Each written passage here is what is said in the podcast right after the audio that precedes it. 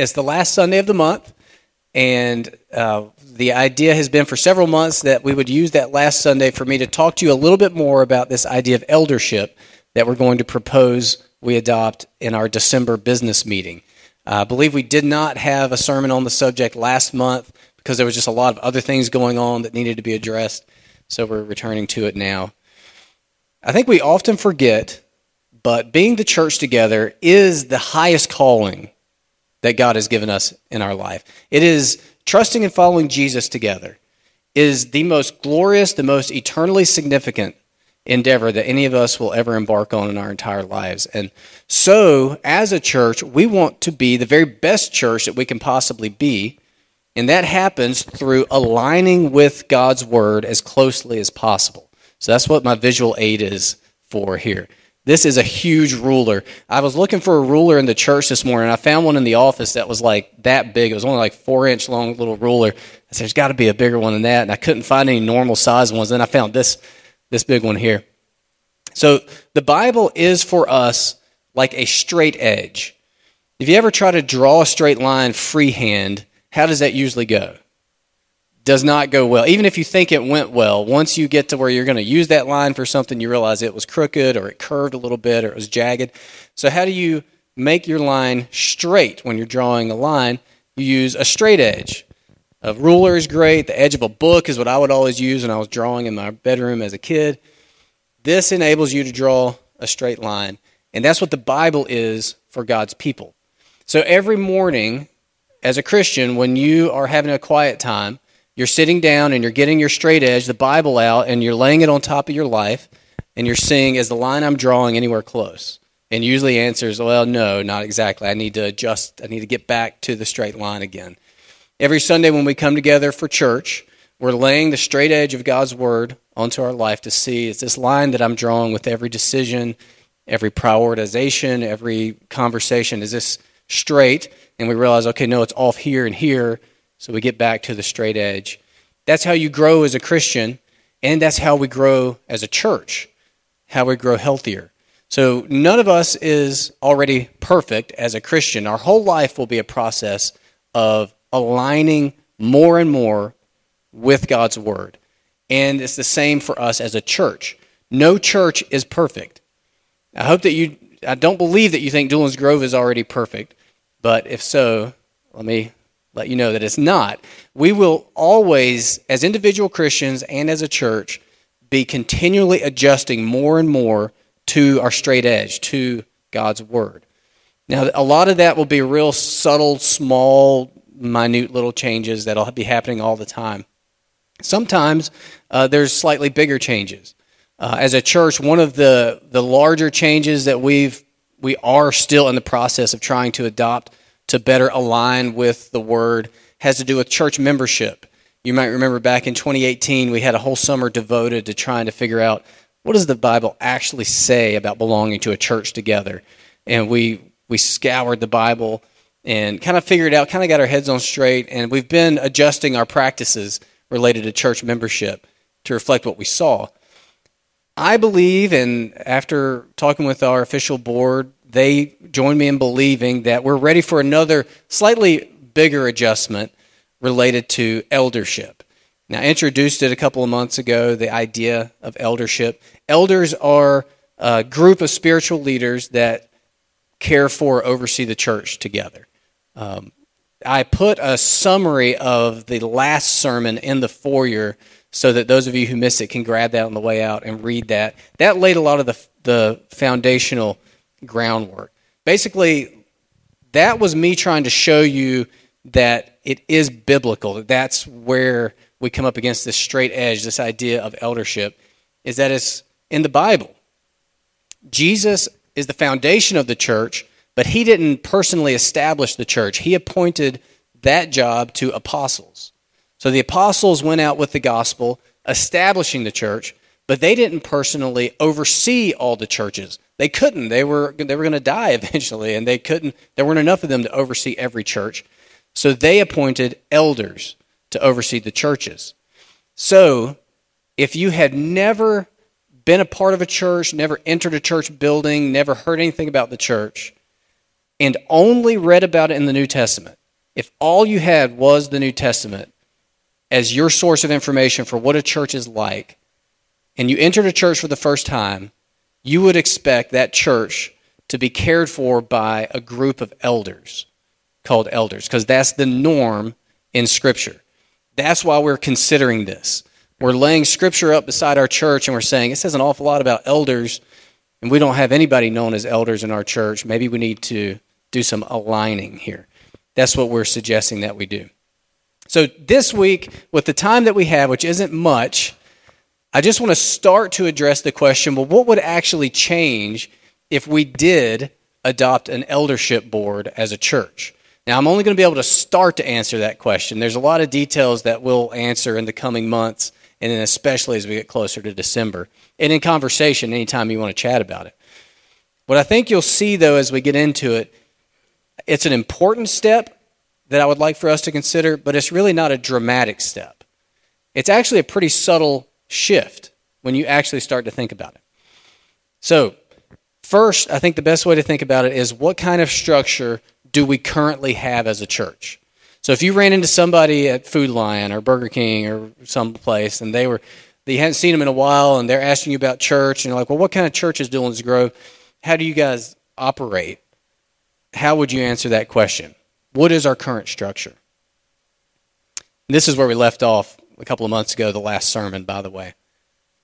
Well, technically speaking, to use the technical terminologies, we are, I would argue, we are an elder led, congregationally governed church. So, elder led, remember from two months ago, the terms pastor and elder are used interchangeably in the New Testament. There's a couple of terms used, mainly three. Pastor is the very least often used term in the New Testament for a church leader. Elder is the very most commonly used term in the New Testament for a church leader, but they're used interchangeably. I am a pastor. I am fulfilling the office of biblically an elder as I lead the church. I lead through biblical preaching and teaching and guidance and interpersonal uh, conversation and in board meetings and stuff. I, my role is to try to lead the church by saying, here's what the Bible says. Not here's what Matt Broadway says. This is the only authority that I have. Uh, things I say that are apart from this really do not carry any authoritative weight. My job is to try to explain what this says.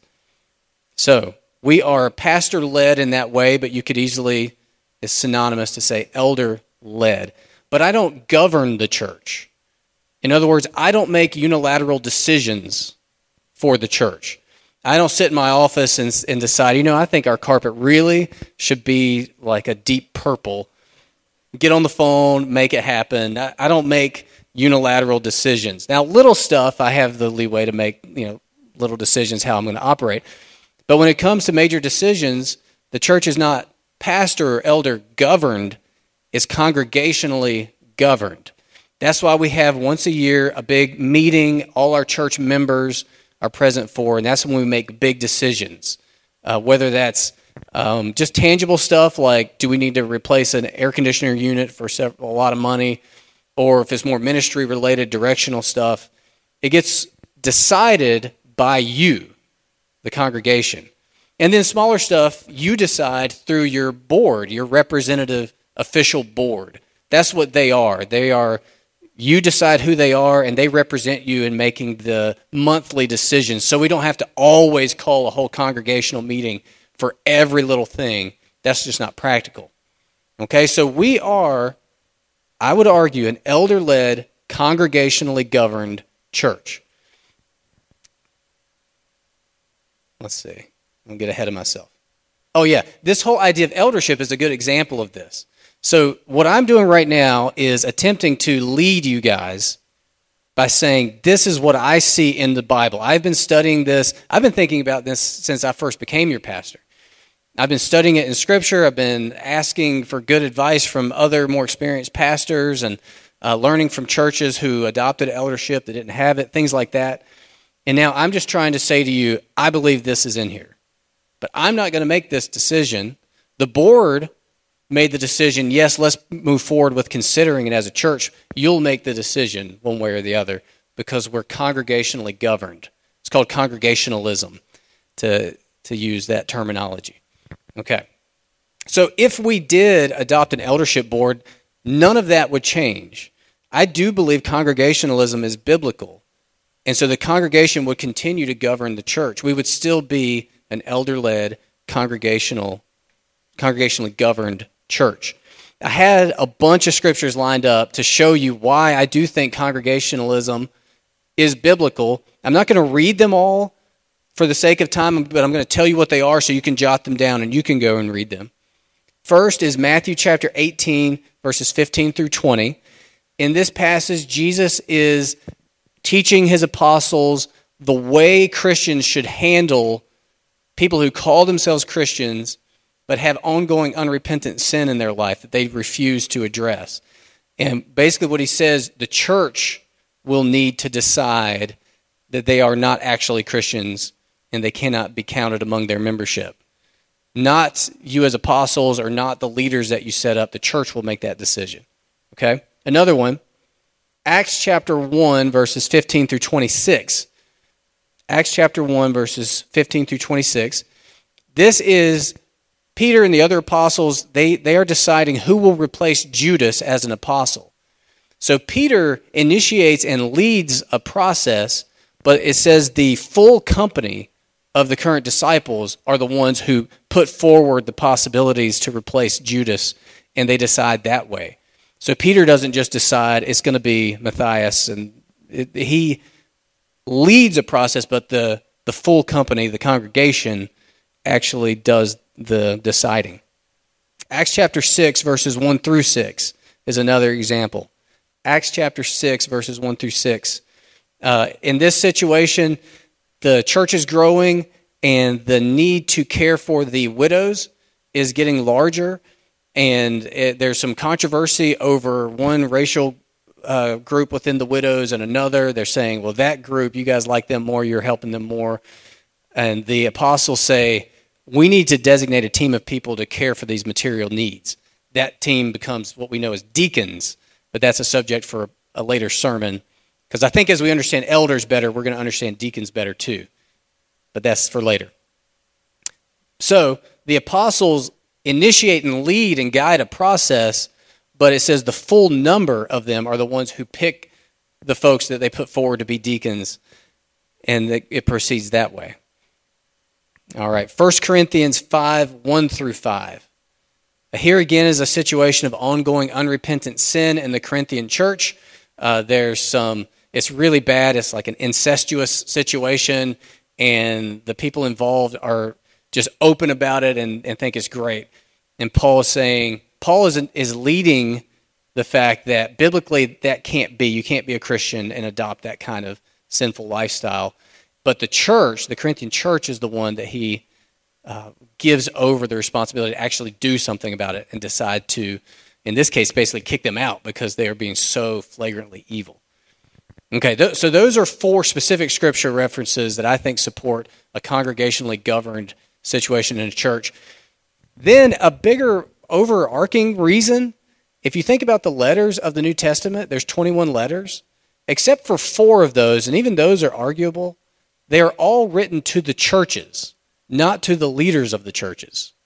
So they were meant to be read out to the whole church because the whole church has responsibility to make decisions and be the church together. So, all that to say, congregational governance would not change if we were to adopt a, an eldership board. What would change is so right now we are a single elder led congregational church. What would change is we would become a plural elder led congregationally governed church. So instead of me functioning as the sole elder, we would have a small team of elders people from within our church would join me in the eldership task of spiritually leading the church. Okay? Basis for that, I really worked on that more last sermon, so I'm not going to go back into the biblical basis for that here and now. I'd like you to read that summary that I typed up. But one just general reason for thinking that it should be a plural team of elders rather than one sole elder is that every reference to elders in the New Testament is plural. Unless it's an elder speaking about himself and saying basically, I as an elder, blah, blah, blah, or if it's saying if, if an individual desires to become an elder, like it's singular in those cases, but any reference to them operating is always plural. You, there is no singular reference to an elder operating on his own. So that, that alone makes me think if we're going to be lining up, maybe single elder led, congregationally governed isn't exactly what God had in mind. Now you might be saying, well, what about Timothy and Titus? Aren't weren't those single pastors pastoring their churches? I actually don't think that they were pastors in the way we think about pastors. I think they were more like assistants to the apostle Paul in these churches. One reason I think that is that one of their main tasks that Paul gave them was to establish elders in those churches. So I think they were there because Paul couldn't be everywhere. So he sent them to go and do what he was trying to do in all of his churches and establish elders. All right, y'all are hanging with me really well. I know this has become like a, a seminar more than a sermon, but it's important. So I'm proposing, and the board is with me in proposing, that we fortify our spiritual leadership for our church by officially adopting plural eldership. Spiritual leaders who would, from our church, who would join me in guiding the church, and that we make it formal and official, including updating our church constitution to reflect it. Now, the next logical question would be what would they do? And I'm thinking that that really probably needs to be saved for the next sermon uh, now that I get to it. Because that was this page of my notes that question is that whole page, and it's the same length. Um, yeah, let me just say that would make a, a well encapsulated next next message. Um, so I'm just going to. So Isaac, I gave you like 50 scriptures, and we didn't actually read any of them. Um, but thank you for putting them all in there anyway.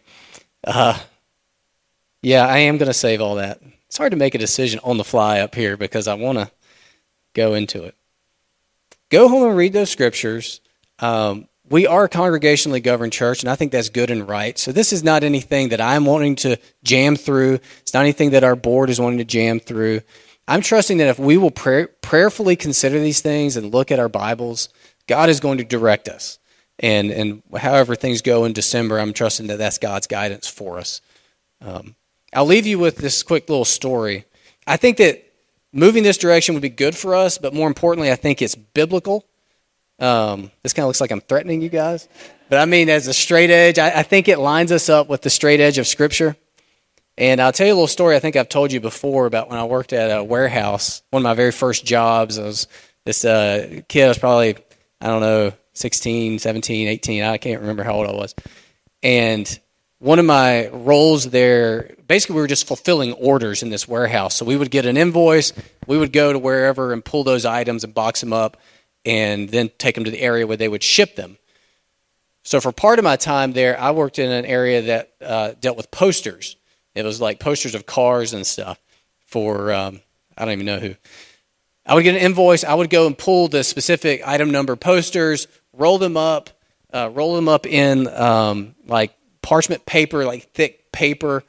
And then there was a specific way that my boss told me to crimp the ends of those uh, that paper and then stick it into a chute that they would then ship.